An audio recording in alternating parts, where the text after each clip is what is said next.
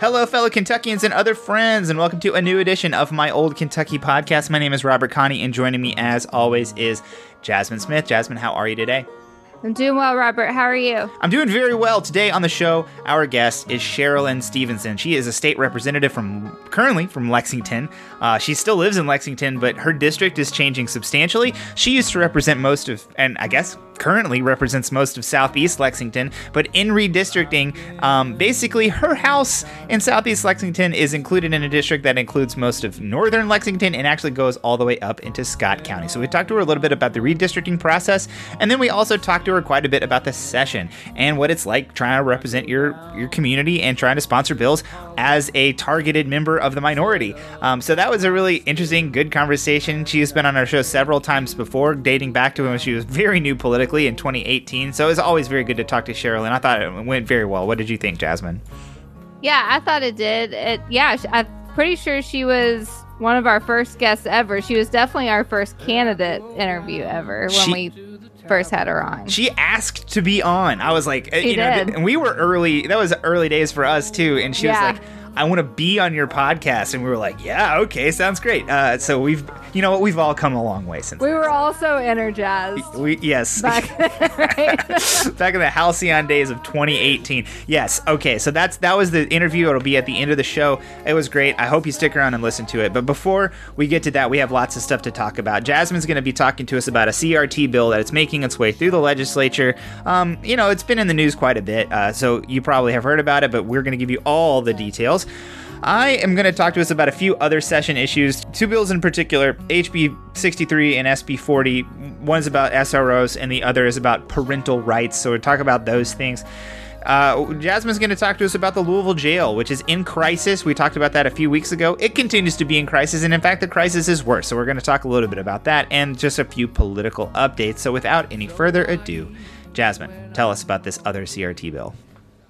All right, so we've talked on the show about a couple different bills that would ban certain discussions on race in the classroom, and now we have a new one from Senator Max Wise. And so this one is a little different in that it does not ban discussions completely, but it does mandate how subjects are to be talked about, which is also problematic, at least I think so.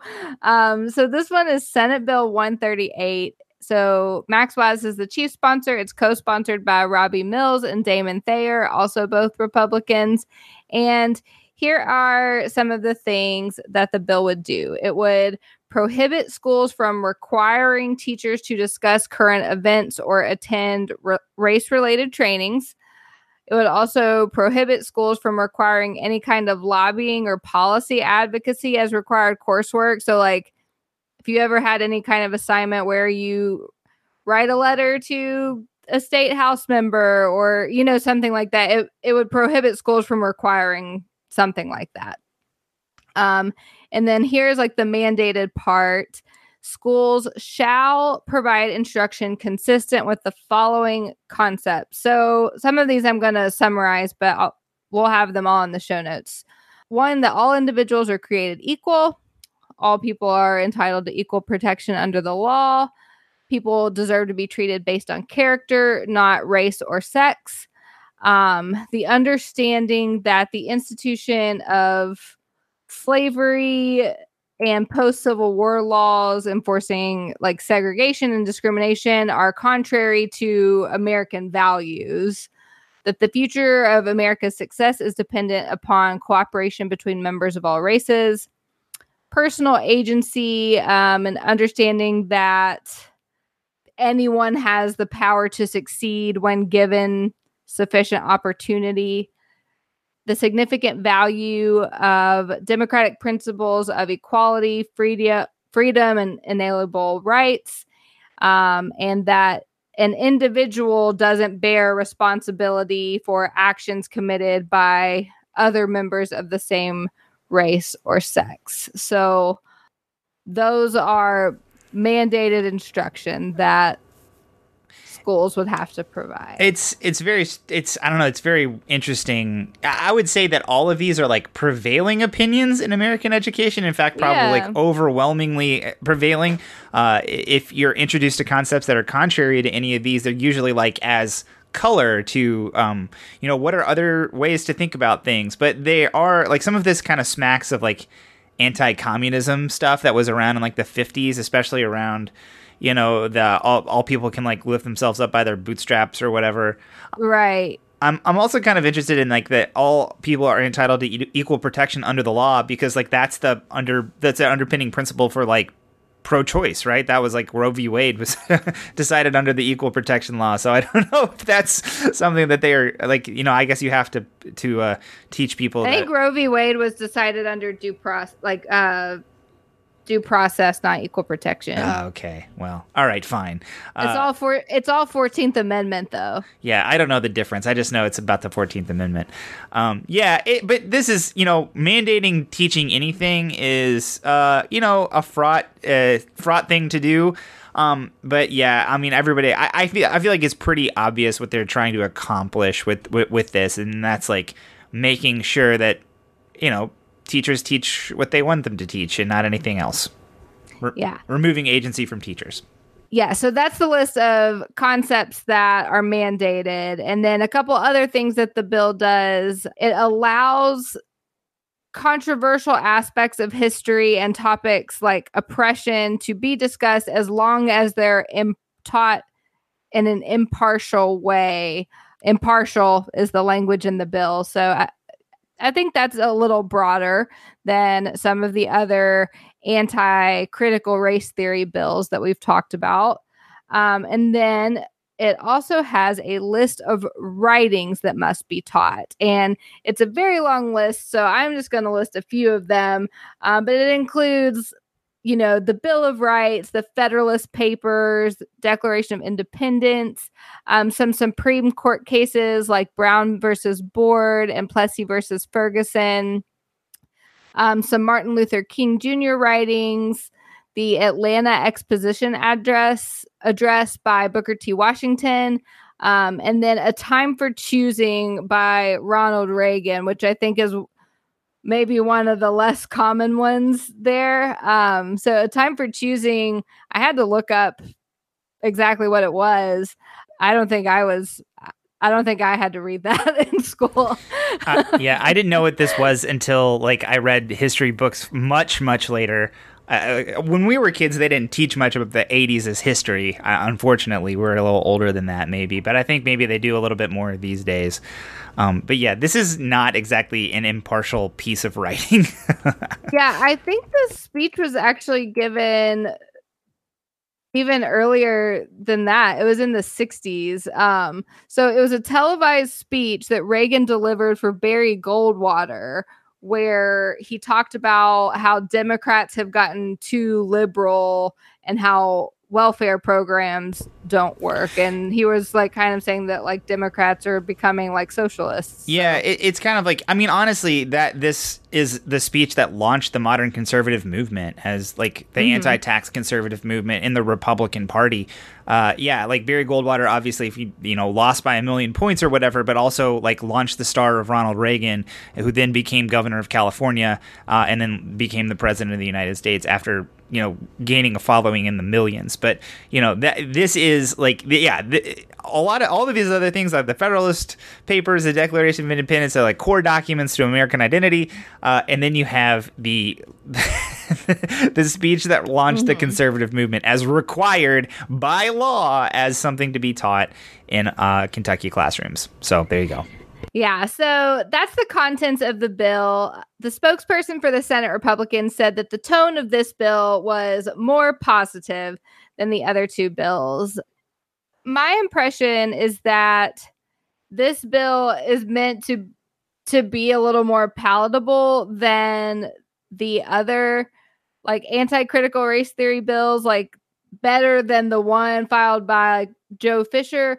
But I actually think that this one is really bad because it's a little scary that it mandates certain things that have to be taught. And so, yeah, There's a lot of problems with this bill. Yeah. I mean, and it is, I would say, like, okay, one of the three CRT bills is definitely going to pass. Which one are you going to pick? I'm going to pick this one. Absolutely. Yeah, that's a good point. I guess I'd pick this one. But you're right. But that's not the rules that we're following. You do not have to pass a CRT bill, and they should not pass this bill. They shouldn't pass this bill, and they also shouldn't pass the other two. At the core of this, you know, whatever. Even if you leave out Ronald Reagan, even if you leave out, you know, a lot of this other, like, make sure that people are taught these anti-communist lessons or whatever. At the core of it, it's about not trusting teachers to do their job. And that's what all CRT stuff is like, we do not trust teachers to teach children correctly. We feel like we have to get involved. And that's, like, really shameful, I think. Teachers are heroes. They do a great job almost completely. They do hard work, and putting more on them and, you know, kind of infantilizing them by mandating that they teach certain things. That's really, I don't know. That's really bad, in my opinion. Yeah, it is really bad. And it's also making sure that they're taught, like, a certain white history, and that's a problem. Yeah, too. Absolutely. So this bill was supposed to be heard in the Senate Education Committee on Thursday, tomorrow. Instead, the committee calendar now says it's hearing the bill barring trans girls in girls' sports, which is also a really bad bill. And so if you don't like these anti-CRT bills and you don't want a bill banning trans girls from, like, girls' sports, call your legislators, tell your like-minded friends that this is happening. So that's what's going on in the Education Committee tomorrow. So I guess we're going to hear this Max Wise Senate bill another day.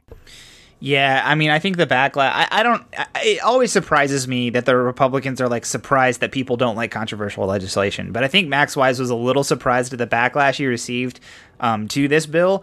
There were a lot of teachers that were really upset, and I think he was like, well, what's wrong with it? What do you mean? Like, what's, and, you know, I think that he is backtracking a little bit, which is good. I guess that's good. Hopefully we get a committee sub that is better. Or better, best of all, maybe he just pulls the legislation altogether. We'll see. All right. There were a few other things that happened in the legislature over the past week. I wanted to highlight a couple of other pieces of legislation. Just, you know, FYI, the House has passed now 47 pieces of legislation. The Senate has passed 33. That's current as of Tuesday. I didn't check today or yesterday. You know, not a lot of legislation has gotten through both chambers, and it's always kind of hard to tell what bills will advance through the whole process.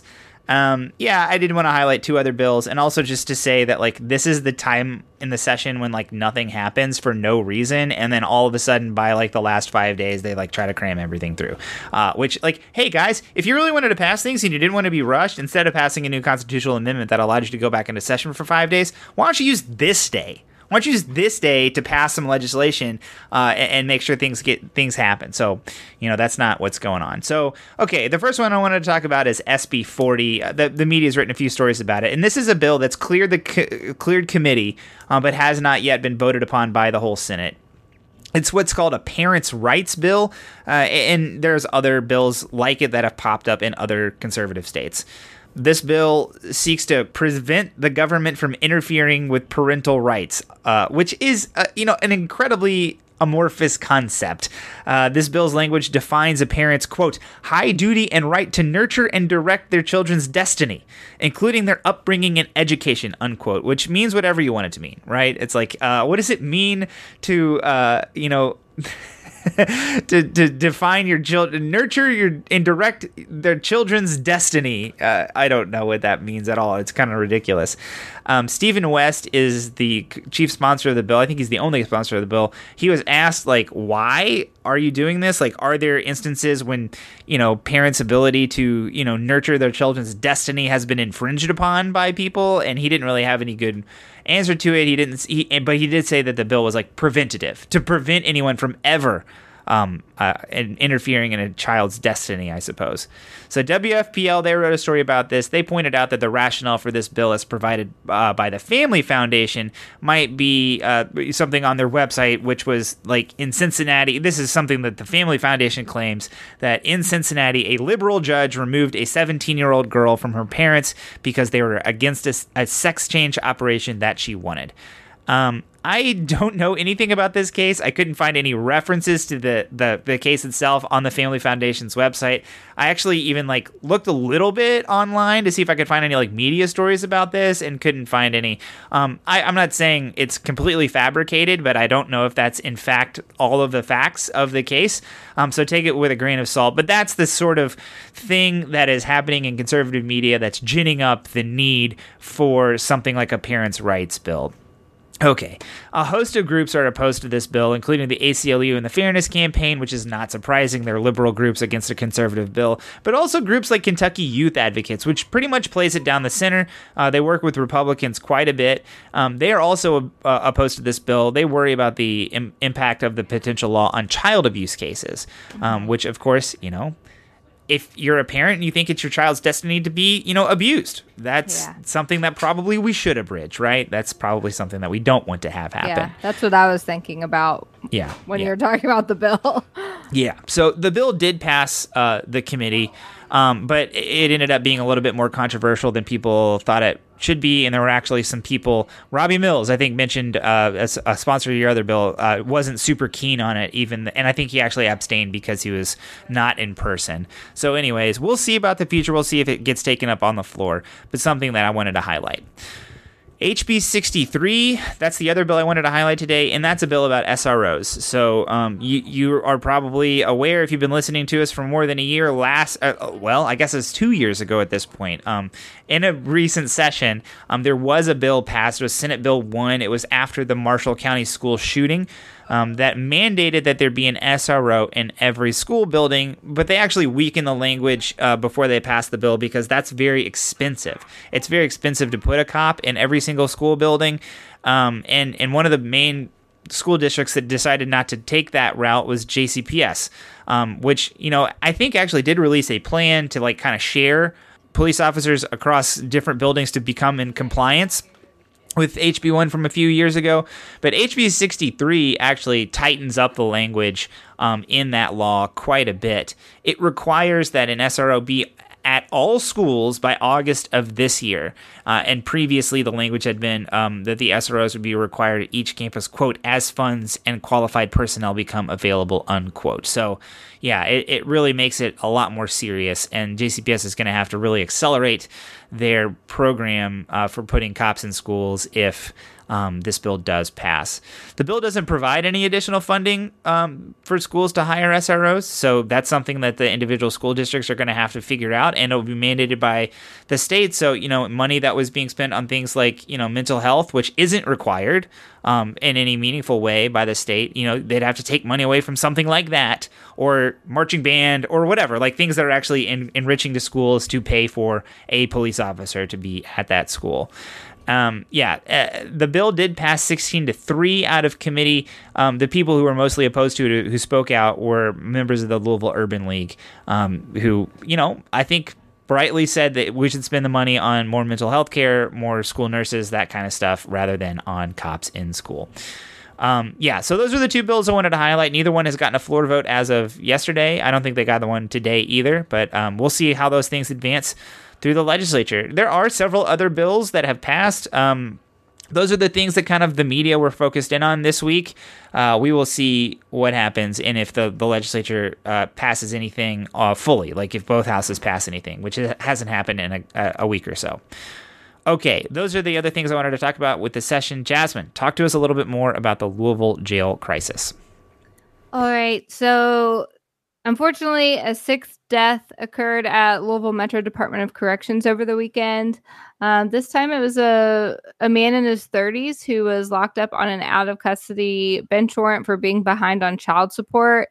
And it was reported in the media that he was housed in a cell with no lights that wasn't supposed to be even in use at the time that he died. And so the crisis in Louisville Metro Department of Corrections continues, and just like a look at, you know, what's happened over the last couple months and what's happening with this now. The Metro Council Public Safety Committee is considering a no confidence vote in jail leadership. Corrections employees did get raises. Its top ranking employees got like double digit percentage salary increases, which some people were upset about how big their raises were, that's what funds were being spent on.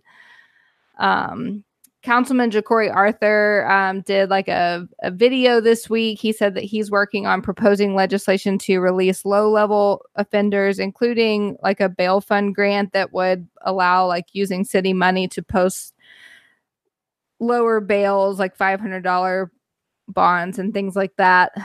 District Court Judge Julie Kalin has said that she's made a motion that would change the way that out of county warrant cases are dealt with. So there is a bit of a problem with this when someone has an out of county warrant, but not out of state. So a warrant out of like Bullitt County or Hardin County or something like that, but they're picked up in Jefferson County.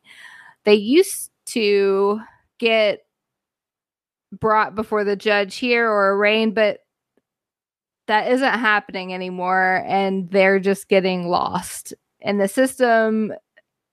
And it sometimes takes a long time before the other jail to come get them. And so they're never brought before a judge here to let someone know that they're in custody. And so at least one district court judge is trying to get the chief judge and the other district court judges to fix that policy. And there, this is difficult because of a procedural rule, but we definitely used to handle this better.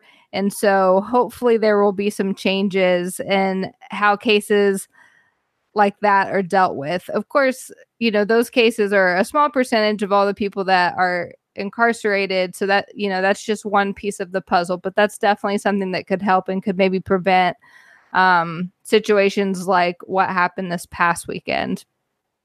Mayor Fisher also held a press conference this Sunday. He said that we've worked with the state, the Jefferson Circuit Court, District Court judges, the Commonwealth Attorney, the Public Defender, and the County Attorney's Office to safely reduce the inmate population. The population had been reduced by about 200, according to the numbers that Mayor Fisher gave. But the population as of Monday was nearly 200. It was about 167, I think, over capacity. So as of 2 days ago, the jail was over 100% full. And so we're not reducing very much. Yeah, this kind of tells me that like the mayor's office has worked with all these different, you know, stakeholders in the process, and this is basically what all of these people could agree to. And the thing is, if you actually are serious about fixing this issue, you're going to have to like make one or two of these groups like kind of upset with you. Right. You're going to have to be brave and reduce the inmate population. And that's not something it looks like that they're willing to do. Yeah. And the people that have the greatest influence over the jail population are the two prosecutors' offices and the judges. So that's who you need to convince. Yeah. The public defender's office can propose all they want to. Yeah, really glad that you gave them a seat at the table, but yeah, it's too bad you didn't let them do anything with it. Yeah, absolutely. Yeah. And then Mark Bolton, who is the former director at the jail, he wrote an op-ed in the Courier-Journal about why the bail project is necessary. And I just linked it in our show notes to add to our newsletter this week because, you know, I never saw Mark Bolton as this like progressive jail director or anything, or like he made the jail so much better. I never thought of him that way. But like even he recognizes the problems there and why things need to be better, and why we need charitable bail organizations. And so I just thought that was a really interesting read. And so that's where we are. That's what's going on in the jail right now. But I just wanted to share a couple things that I think could be done. I think we need to be reviewing cases for release like we did with COVID, because that was one time where we actually did get the jail population down substantially. And then it went right back up. You know, right when we opened the courts back up, we started issuing bench warrants again, taking people in on bench warrants. When people come before the court to set aside bench warrants where they miss court, those people sometimes get taken in instead of getting their warrant set aside. And like, we have to stop things like that. So we need to be reviewing cases for release, fix that out of county warrant process. Prosecutors could not ask for bench warrants, agree to set them aside, not issue them on child support cases, issue like unsecured bonds or surety bonds instead of full cash bonds, use our monitoring services. I also saw that Hardin County is doing bench warrant amnesty, where you can like show up one day and everybody gets their bench warrants dealt with. And you could also do bench warrant amnesty, like recalling old bench warrants that are like over 10 years old or something like that. And then also just, you know, this is a little bit harder because it takes money, but funding alternative programs that we used to have, like the Living Room, which was a kind of like a shelter and like living services, short-term services for people with like mental health and substance abuse disorders, instead of those people ending up doing these like short-term stays in the jail. And we defunded that in 2019. And so those are some quick, immediate fixes I think that we need to do. I think, except for, you know, actually funding programs, all of those things that are things that could be done now to reduce the population. Yeah, it's not a problem we don't know how to fix. We just have to actually, you know, be brave and take the steps needed to fix it. So yeah, it's really shameful. 6 people dying in your jail in the short span that's happened is just horrendous. Like, that's just misgovernment in the worst possible way. So hopefully that's it. Hopefully nobody else dies. But, you know, with as bad as things are, honestly, it just feels like a matter of time. So that's really, really bad. And I hope that I'm wrong. Okay, a couple of political items I wanted to talk about. So first of all, most of these are endorsement related. So Morgan McGarvey secured the endorsement of John Yarmuth this week. So Morgan McGarvey is running for Congress in Louisville in the 3rd District, and John Yarmuth currently holds the seat. I would say like half the people assumed that this had already happened, and maybe the other half wondered if John Yarmuth wasn't going to endorse and just kind of have an implicit endorsement. So, Jasmine, before we go any further, do you think endorsements matter at all? And do you think this endorsement in particular matters? I think endorsements matter some. I don't know if this particular one matters. I mean, Morgan McGarvey announced immediately after he retired, he's raised a ton of money. He has a ton of endorsements. And so I don't think it matters too much, but I was a little surprised by it, considering that Yarmuth said that he was not going to endorse unless his son ran. Mm-hmm. Yeah, that was a little surprising for sure. I wonder why he decided to do it. But you know, I'm not surprised. I would have thought if John Yarmuth did endorse, it would have been Morgan McGarvey. So I know. I mean, clearly Morgan McGarvey feels like it's important, and I think John Yarmuth was willing to do it, even though he said he wouldn't. So, you know, I don't think anybody who's like a big fan of John Yarmuth, who's like strongly influenced by John Yarmuth's political stances in the Democratic Party, were not going to vote for Morgan McGarvey already, but maybe. This other one is maybe a little bit more interesting. So Craig Greenberg, running for mayor of Louisville, he earned the endorsement of a set of Metro Council members on Tuesday. So Cassie Chambers Armstrong, Keisha Dorsey, Marcus Winkler, Nicole George, and Donna Purvis. David James is also up there, but of course he's been a major endorser of Greenberg for a long time. But, you know, if you're talking about Metro Council people, that's a big chunk of Metro Council. So, yeah, so does this endorsement matter more, less, or at all for Greenberg versus, you know, McGarvey? I don't know. I've only lived in Louisville with Greg Fischer as the mayor, and so I was surprised to see such a big group of Metro Council members do this. I've honestly seen a lot of people that I know kind of frustrated by this. And so I don't know if it helps him or not. Frustrated in what way?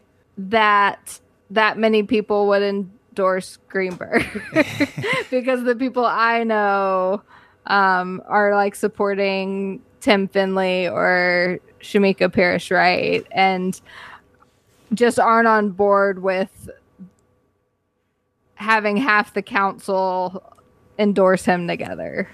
I guess, you know, I think that if you're running for mayor, you want to get these people to endorse you. You ask them to do it. And oh, yeah, there's nothing. That's what you're supposed to do. Yeah. But yeah, I think maybe they're frustrated that at the council people for giving their endorsement, maybe. Yeah, that's what I mean. Okay, I gotcha. Yeah, for me, from Greenberg's perspective, these are almost like defensive in nature. I feel like it's not a big deal that these people endorse Craig Greenberg, but if any of those people had endorsed a different mayoral candidate, it would have been like a huge jump in credibility for them, right? You know, say like Donna Purvis endorses, you know, Tim Finley or something. Like that's something that gets him in the news media. That's a surprise. This, I think, kind of got ignored a little bit because people are like, yeah, not surprising that all of those people endorse the guy who's like kind of the front runner. But yeah, I think it is a little bit more defensive for Craig Greenberg, but it does like avoid a potential, you know, move by one of the people who he's running against. So, you know, it happened. And, you know, just kind of moving forward in the way that these races seem to be moving. So we'll see what happens in the near future. All right. Lastly, annual fundraising totals were reported this week, and the Kentucky Democratic Party pulled in $3 million, which is almost double what the Republican Party of Kentucky raised. KDP actually has $1 million more than the RPK at the start of 22. So, you know, the Democrats are facing huge headwinds. But that's pretty impressive. I think that's pretty impressive that KDP was able to kind of have more money than the Republican Party right now. So, Jasmine, are you surprised at the Democratic Party having so much money? I mean, do you think it matters from a political standpoint? I think it's surprising and important because we're at a disadvantage with redistricting and with the number of seats we currently have. And so money is really important for those things. Yeah, I think it's really surprising because I would have expected that like the donor class would have been like, well, all the powers with Republicans. What's the point of funding Democrats at this point? And Democrats have been able to do it. I mean, they've been able to convince people to do the moral thing and donate to Democrats as opposed to Republicans, even though, you know, those Republicans know who gave to the Democratic Party. And if you are a business owner or somebody with money and business before the legislature, you're kind of putting yourself at a disadvantage. But so that's like really impressive fundraising by the Democratic Party, which, you know, it's not the voters are against the Democrats right now. But this will be able to probably blunt some of the problems that the Democrats have. Instead of, you know, going down to like 10 or 15 members, we'll probably be able to stay at 25 or so. So, you know, that's you know, I guess good. Encouraging. Yeah. It's definitely graded on a curve. That's for sure. Yeah. All right, Jasmine, I'm going to let you go since your computer's being a little funky. Okay, so for COVID, which I'm going to be doing by myself, cases in Kentucky fell substantially last week, and we are at about 50% of the peak of Omicron in terms of case counts. Meanwhile, deaths are stable, and our hospitalizations are in clear decline. Louisville saw a massive drop in case counts, down about half from 12,300 last week to 6,250 in just 1 week. So it was a 1 week decline of, like almost 6,000 cases. 6,250 is still the highest number of cases in Jefferson County outside of the Omicron period, but we are moving in the right direction. Lexington is down to about 500 cases per week, down from a high of about their high was about 1,000 cases per week, and now they're down to about 500, so that's pretty good. That's also very much in line with Louisville's decrease. Kentucky on Tuesday saw its first county dip outside of the red zone, which is 25 cases per 100,000 population. And that's Carlisle County in western Kentucky, one of the counties along the Mississippi River in Kentucky's western Purchase area. That county had 21 cases instead of 25, so they were orange. But on Wednesday, they went back up into the red. So it's coming. The less red map is coming, but it's not here right now. The biggest cluster of cases right now is centered in kind of central eastern Kentucky. Rock Castle, Estill, Lee, Owsley, and Clay counties all have more than 200 cases per 100,000. But I think those are the only counties in the state right now that have more than 200 cases per 100,000 population. Hospitalizations are down to 2,510 people with COVID. That's lower than the Delta peak and definitely moving in the right direction. Hospitalizations are going down.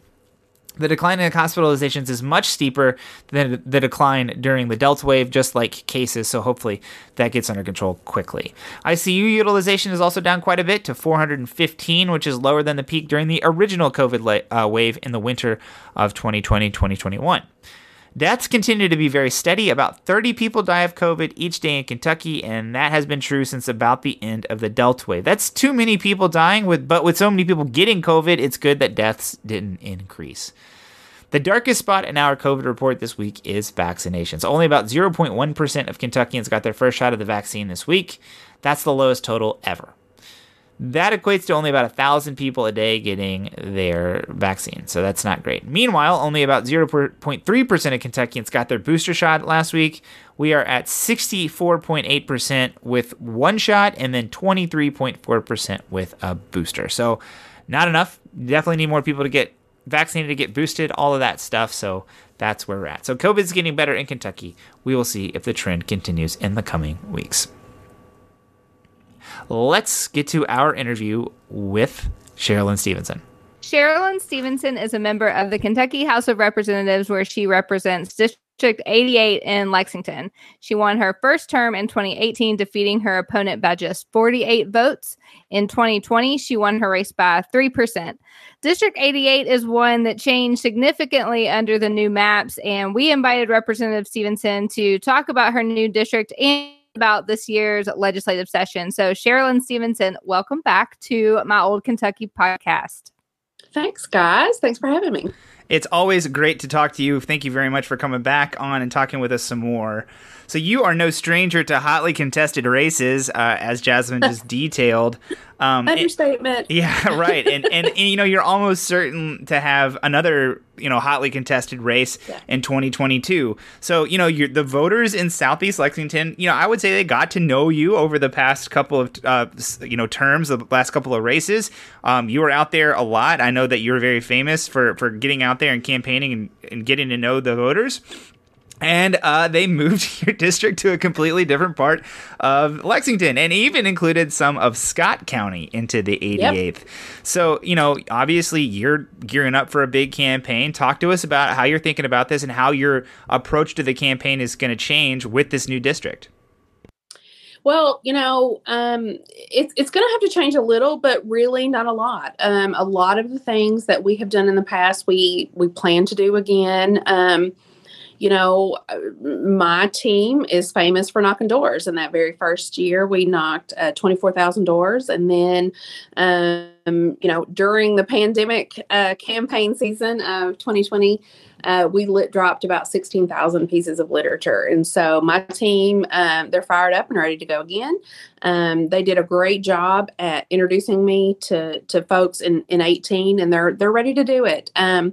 It is rural, so it's going to be a little bit slower going. And obviously we know some rural places are a little bit harder to get to and just aren't even accessible at all. So we do have our work cut out for us on that end. But the one thing I will say is at least this year, you know, I have a little bit of a record. I have some name recognition. I think everybody knows that being an incumbent it is a good thing. So even though the large majority of the district is going to be new, you know, we're ready to go. I'm excited to meet my new constituents and get out there and talk to them, because I believe, you know, at its heart, a lot of the new people are going to be the same as my old people. You know, we had some suburban areas, neighborhoods, and then we had some rural areas. And while it tends more rural this time,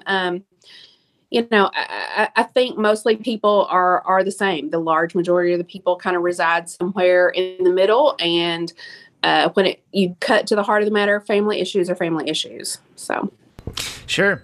And you know, insofar as any Democrat was like involved in the redistricting process, you know, you at least had a front seat to the debate, and you got to vote on the final maps, which is, you know, more than we had, but maybe not materially more than we had. Not really. Yeah. So you know, obviously, as somebody who is deeply impacted by the process, do you have any comments, you know, that are safe for a family-friendly podcast to say about it? You know, I think overall the biggest word is just disappointment. There was very little public involvement in these. They were drawn behind closed doors. Obviously, they're hyper partisan. You know, they dropped just before the New Year's Eve weekend. And so it's just overall, it's disappointing. I think it does a huge disservice to the large majority of Kentuckians. And we would all like to see this done in a more fair process. And I promise you, I would be saying that even if the Democrats were in charge. You know, I think citizens deserve fair maps, no matter how that shakes out. Right. Absolutely. Yeah. That's and it is kind of just a cascading process. We've seen it across the country. If one side decides to start gerrymandering, the other side feels like they have to. And you have just unfair maps in lots of directions across the country, and it's really disappointing on every level. Yeah, it is disappointing. Yes, it is, and it, you know, there tends to be this, like you said, tit for tat mentality that happens, and very, very few of the people that were here that had anything to do with drawing the lines the last time are here. So there isn't this retaliation truly happening. You know, it's in their heads that it is, but they're really not getting back at any of the people that drew those lines the last time. You know, and honestly, there still are not great maps put out. They haven't put out great maps. I did get a printout that was given to me by the LRC. And Robert, we thank you for the diligent and hard and quick work that you did to try to, you know, put something out in an electronic format. But we still don't have really great electronic maps for the public to see. The LRC has, if you go to like Find My Legislator Kentucky, that portion of LRC, and you put in your address right now, it will pop up who your current reps are and who they are under the new maps. But to really get a look at the map and see precinct detail and all that kind of stuff, you know, it really isn't out there. And obviously we know it's you know, it's in the hands of the courts at the moment. But again, you know, it still to this day, it has not been a great process. So. Yeah, you know me, I could go off on this topic for an hour, but, you know, I made the maps as best as I could, but, you know, there's a lot of those districts that they split at the block level, you know, and I don't have the capability to do that, and if the state doesn't release those maps, they don't exist. And yeah, if I hear the Republicans talk about Jody Richards and Greg Stumble one more time when they talk about redistricting, I'm going to pull my hair out. Those guys are gone. They're retired. They're not coming back. So, like, exactly, you're not hurting their feelings. Right. Yeah, absolutely. So yeah, you know, it was kind of interesting. as the bills passed. And I do know that, you know, there was an original proposition for the maps, and then there was a second one that made some very small changes, including some small changes to the 88th district, and then you ended up voting for the maps, even though you're disappointed with them, as you just said. And then once they were vetoed and you had the chance to override the veto, you voted against them. So, you know, kind of that there was a difference there, and we're just wondering what the explanation was for that. Yeah, well, you know, and I get that. And really, the district lines may change, but I won't. And that was really the message that I was sending with that original vote. Obviously, in neither situation was I casting a deciding vote, and I knew that. So part of that original vote, yes, was a signal to the new people that, hey, you know, I know that we're fighting about this, but I welcome you. I will absolutely represent you to the best of my ability. Part of that was, let's just get it over with. You know, I'll be really honest. I had spent several months worrying about what it was going to look like. And so I was like, let's just rip the Band-Aid off and get this over with and let's get to it. You know, redistricting happens every 10 years. It is what it is. So give me the most time that I can to introduce myself to the new people. But then the veto obviously happened. And so then that was a signal to the people that I'm losing. You know, if I could get my old district back right now, I would take it back in a heartbeat, you know, and I would tell anyone that. But, you know, I am grieving the people that I'm losing. Of 54 precincts, I kept 16. So there's a lot of people that I've lost. And, you know, a lot of them were constituents that I have, you know, really gotten to know over the past 4 years. Whether they disagree with me or not, you know, there's a lot of people that I stayed in regular contact with. I am a legislator that I want to listen. I want to hear what's going on in my district. And I have tried my absolute best to vote the way that my constituents asked me to, not just the way that I thought that I should. I'm here to be their representative, not to do what I want to do. So, you know, I guess I got a little bit of both worlds and voting both ways. But like I said, I would not have been the deciding vote in either case. Yeah, of course. And asking why any Democrat voted for or against any piece of legislation is a little bit academic. That's certainly true. So let's talk a little bit about Scott County. So the 88th was given a sliver of, you know, East Georgetown and a chunk of rural Scott County in the new map.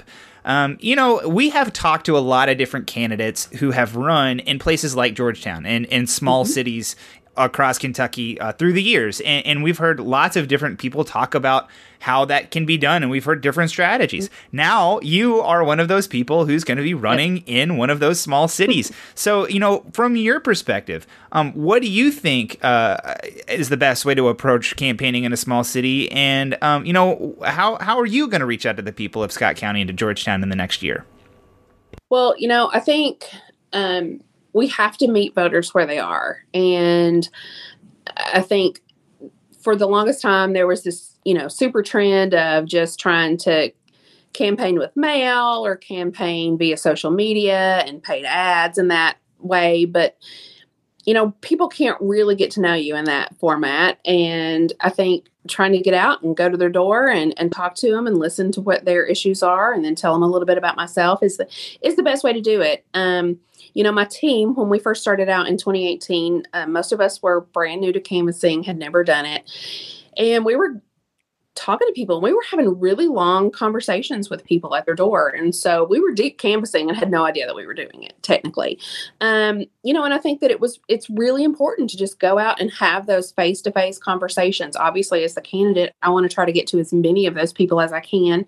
But I have a lot of good surrogates that are out there for me. And I think it's, you know, I think it's good to get out there and explain to people, be sure that they know that there's a vast difference between federal level policies and state level policies and what happens at the state level versus the federal level and some of the issues that we actually talk about here on a state level that affect their everyday lives. And so I think just going out and and talking to people and letting them realize that you're a real person. They can see you in Kroger and they can, talk to you. And I give out my phone number all the time. I'm like, call or text me if you have questions. I'm happy to talk to anybody day or night. And I think that resonates with people. And I think ultimately the large majority of the people fall somewhere in the middle, and ultimately, we all want to live lives to where, we have the means to pay our bills, we have decent health care,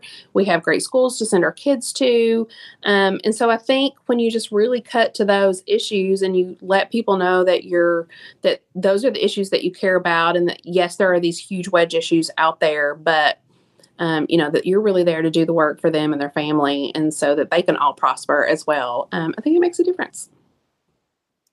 Well, we definitely wish you luck in meeting all your new voters this year, but we don't just want to talk to you about redistricting. We want to talk about the legislative session too. So you've been working on several pieces of legislation this year, including coverage for hepatitis C treatment in pregnant women, several animal protection bills, guaranteeing sick leave for workers, removing waiting periods for health coverage, requiring that health plans cover EpiPens, and returning newly hired teachers to the traditional pension plan.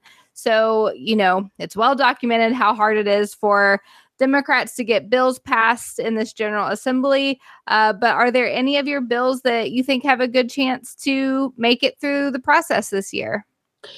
So I think the bill that has the best chance of going anywhere is actually, it's House Bill 71, and it's the Animal Cost of Care bill.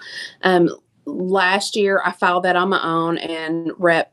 Banta was my primary co-sponsor, and we actually flipped this year just so that the bill would have a little bit of a better chance. But we got, even though it was very short, we did get a judiciary hearing during the interim. There's a lot of good momentum behind it. We feel like it's a really fair bill, and KEEP, the organization KEEP, is behind it because horses are included in that. And so they're helping us do some lobbying on that. So we feel that that's probably has a fairly decent chance. Otherwise, I don't think anything's going anywhere. Obviously, I am one of the highly targeted folks this year, so they're not going to give me an inch. And that's okay. That's okay. A lot of these bills are bills that I have been filing since the very first year I got here. And I have sworn to people who are invested in those that I will file them year after year after year. So unfortunately, them's the breaks in the super minority, but it is what it is. Yeah. And, the bills that you file, there's definitely like a healthcare theme with some of them, but they really do cover a pretty wide range of issues. So can you tell us how you decide which types of legislation that you're going to work on before the session starts? Well, a lot of them come from personal experience. A lot of them come from constituents and just the community and things that I see as a need. I really encourage people to reach out to me all the time. So there's actually a bill that I'm working on right now. I haven't filed yet. That's about adoption and allowing adults who were adopted to be able to have access to records that have been sealed about their adoption. And that was brought to me by a constituent. And as I started kind of digging into that issue, I saw that it's an issue that's kind of sweeping across America in state legislatures. There's it's getting a lot of traction, and there's a lot of folks that really want that to happen. And so again, we're here to serve the people. And if the people come to you with an issue and there's something that we can do to try to make it better or to raise awareness around an issue, then we need to do that. And of course, I know that some of these bills are never going to go anywhere, but they can start really good conversations. Yeah, you mentioned, of course, that, you're in a targeted seat. And so none of the bills that you're sponsoring this year that you're the chief sponsor on include a Republican co-sponsor. Is that by design or because of a lack of willingness from the other side to cross the aisle for a Democrat in a targeted seat? I think that there is one. I think that Deanna Fraser Gordon is on House Bill 58, which is requiring insurance to pay for complementary therapies for chronic pain patients. And again, I think a lot of those things that you and I would probably consider no-brainer pieces of legislation, mm-hmm. yeah, you know, are things that the other side just has a really different view on. You know, the Chamber of Commerce listed two of my bills on their absolutely we do not support these bills list. So, you know, and I think that that's okay. And I think, you know, they're taking their cues in a different way that we are. But it's okay. I believe in the bills that I file. I wouldn't file them if I didn't. So, I'm okay if they don't want to get on there. I still stand behind them. Yeah. That bill you just mentioned sounds like a really good common sense bill as someone who has experience with like chronic pain in my family. And so hopefully that gets traction one day, if not this session. Well, I hope so. You know, the U.S. Pain Federation actually contacted me and they said that they thought it could be model legislation. And it was brought to me by awesome. a doctor in my district. But for some reason, we can't get KMA on it. Strange how that happens. Yeah. All right. So we're also knee deep in the budgeting process, and it looks like the Republicans are leaving a lot of Governor Beshear's ideas behind. Are there any particular items from his budget or from the Democratic caucus that, you know, you'd really like to see in the budget? Obviously, the big one for us is pre-K. You know, we all know that our families could use the help. We know that our children could use the help. The science on, you know, the benefits from pre-K are there and they're indisputable. I know that a lot of our families could absolutely use the money that they're paying right now for childcare and pre-K on their own. But, you know, I think it's also a workforce issue. There's all of this talk about people not entering back in the workforce, and there's a workforce shortage. Well, you know, across the nation, there were like 1.1 million women that left the workforce, and a lot of childcare agencies have shut down. A lot of Kentucky is actually considered a childcare desert, and so it is absolutely something that could help get a lot of women here in Kentucky back into the workforce. And it makes me really sad that they're not willing to look at it in that way. You know, we have an unemployment bill coming down the pike in HB4, and you know, trying to get people off of unemployment and back to work is not our workforce issue by a long shot. It's not going to fix our workforce issue at all. You know, specified teacher pay raises. There were pay raises specified for almost everyone except our teachers. And of course, you know, the story that they're telling is, hey, there's all this extra money there for education, so we're going to leave it up to the district. But, you know, I think that our teachers deserve for the General Assembly to step up and say, hey, these people have worked hard in the middle of a pandemic and they deserve a pay raise. And in that vein, hero pay. You know, the House Democratic Caucus, we held some hearings, very public hearings with essential workers, and the fact that we thought that they deserved some kind of a hero pay. And of course, that wasn't in there whatsoever. And we're all deeply disappointed in that. We can say thank you until we're blue in the face, but those are just words. We need to say thank you to these people in a meaningful way. Yeah, my mother-in-law is actually does home health stuff for her uncle in West Virginia, and mm-hmm. Got a hero pay bonus, and I can tell you that's like deeply appreciated by the people there, right. And also goes to show you that it doesn't need to be a partisan issue because they have a Republican mm-hmm. legislature too. So you know, exactly, very silly. Yeah, a lot of good points there. I really love that your bill about chronic pain will be model legislation, so you can take heart that, you know, maybe your work will benefit some pain patients in like Colorado or Washington right. or Maryland or something. Yeah. Just maybe not here in Kentucky. That's too bad. All right. So, you know, we did invite you here on February the 9th, which, you know, is here at the beginning of Black History Month.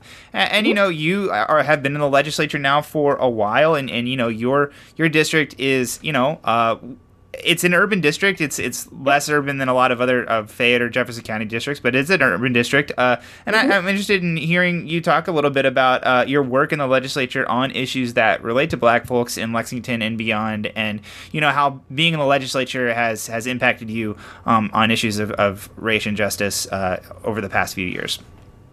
Yeah, well, you know, as a caucus, we really try to lift up a lot of those issues.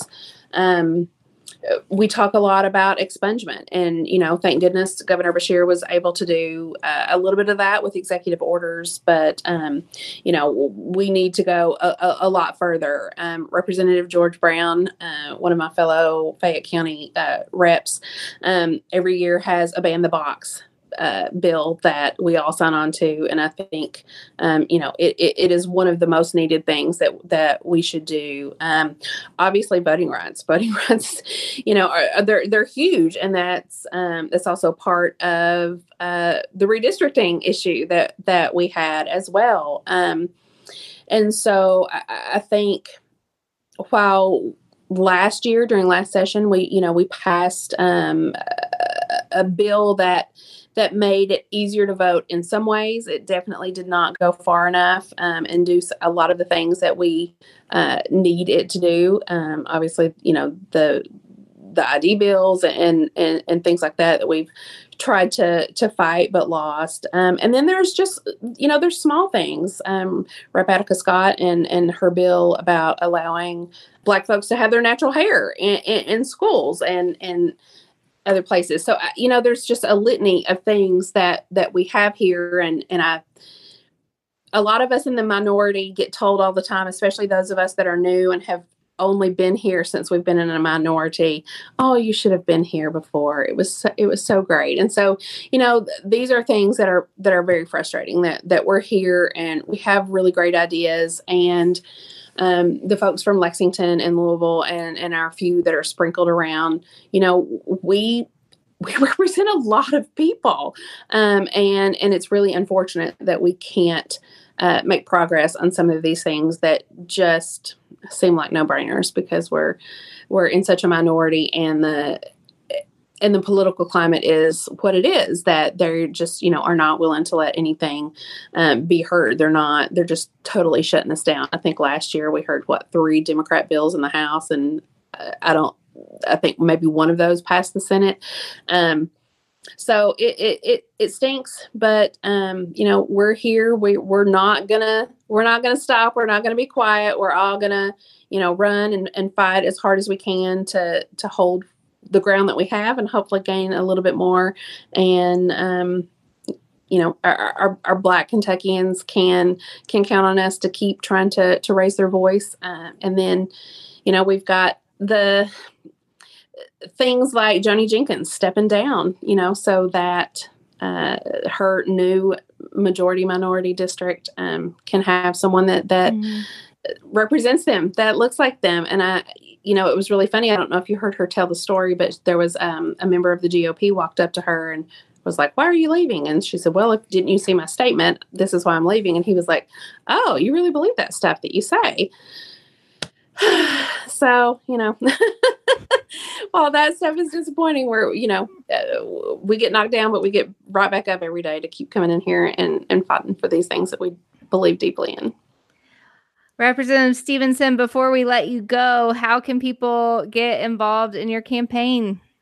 Well, obviously, you know, call me, text me, or follow me on social media. So on Instagram, Facebook, and Twitter, I am Sherelyn for Forky. So slip into my DMs and let me know that you want to help. Also, you can email me at Sherelyn@SherelynStevenson.com, and we will absolutely put you to work. All right. Thank you very much for joining us. We really, really appreciate it. Thanks, guys. How can people get a hold of us? They can find us on Twitter and Instagram @myoldkypod. They can like our Facebook page and listen to our podcast on the podcast app of their choice. We also have a newsletter you can subscribe to at tinyletter.com/myoldkentuckynewsletter. And we have a Patreon page where you can support what we're doing for as little as $1 a month. You can do that at patreon.com/myoldkentuckypodcast. And last but not least, we are part of the Dimcast Network. All right, everybody. Thank you for joining us, and we will see you next week.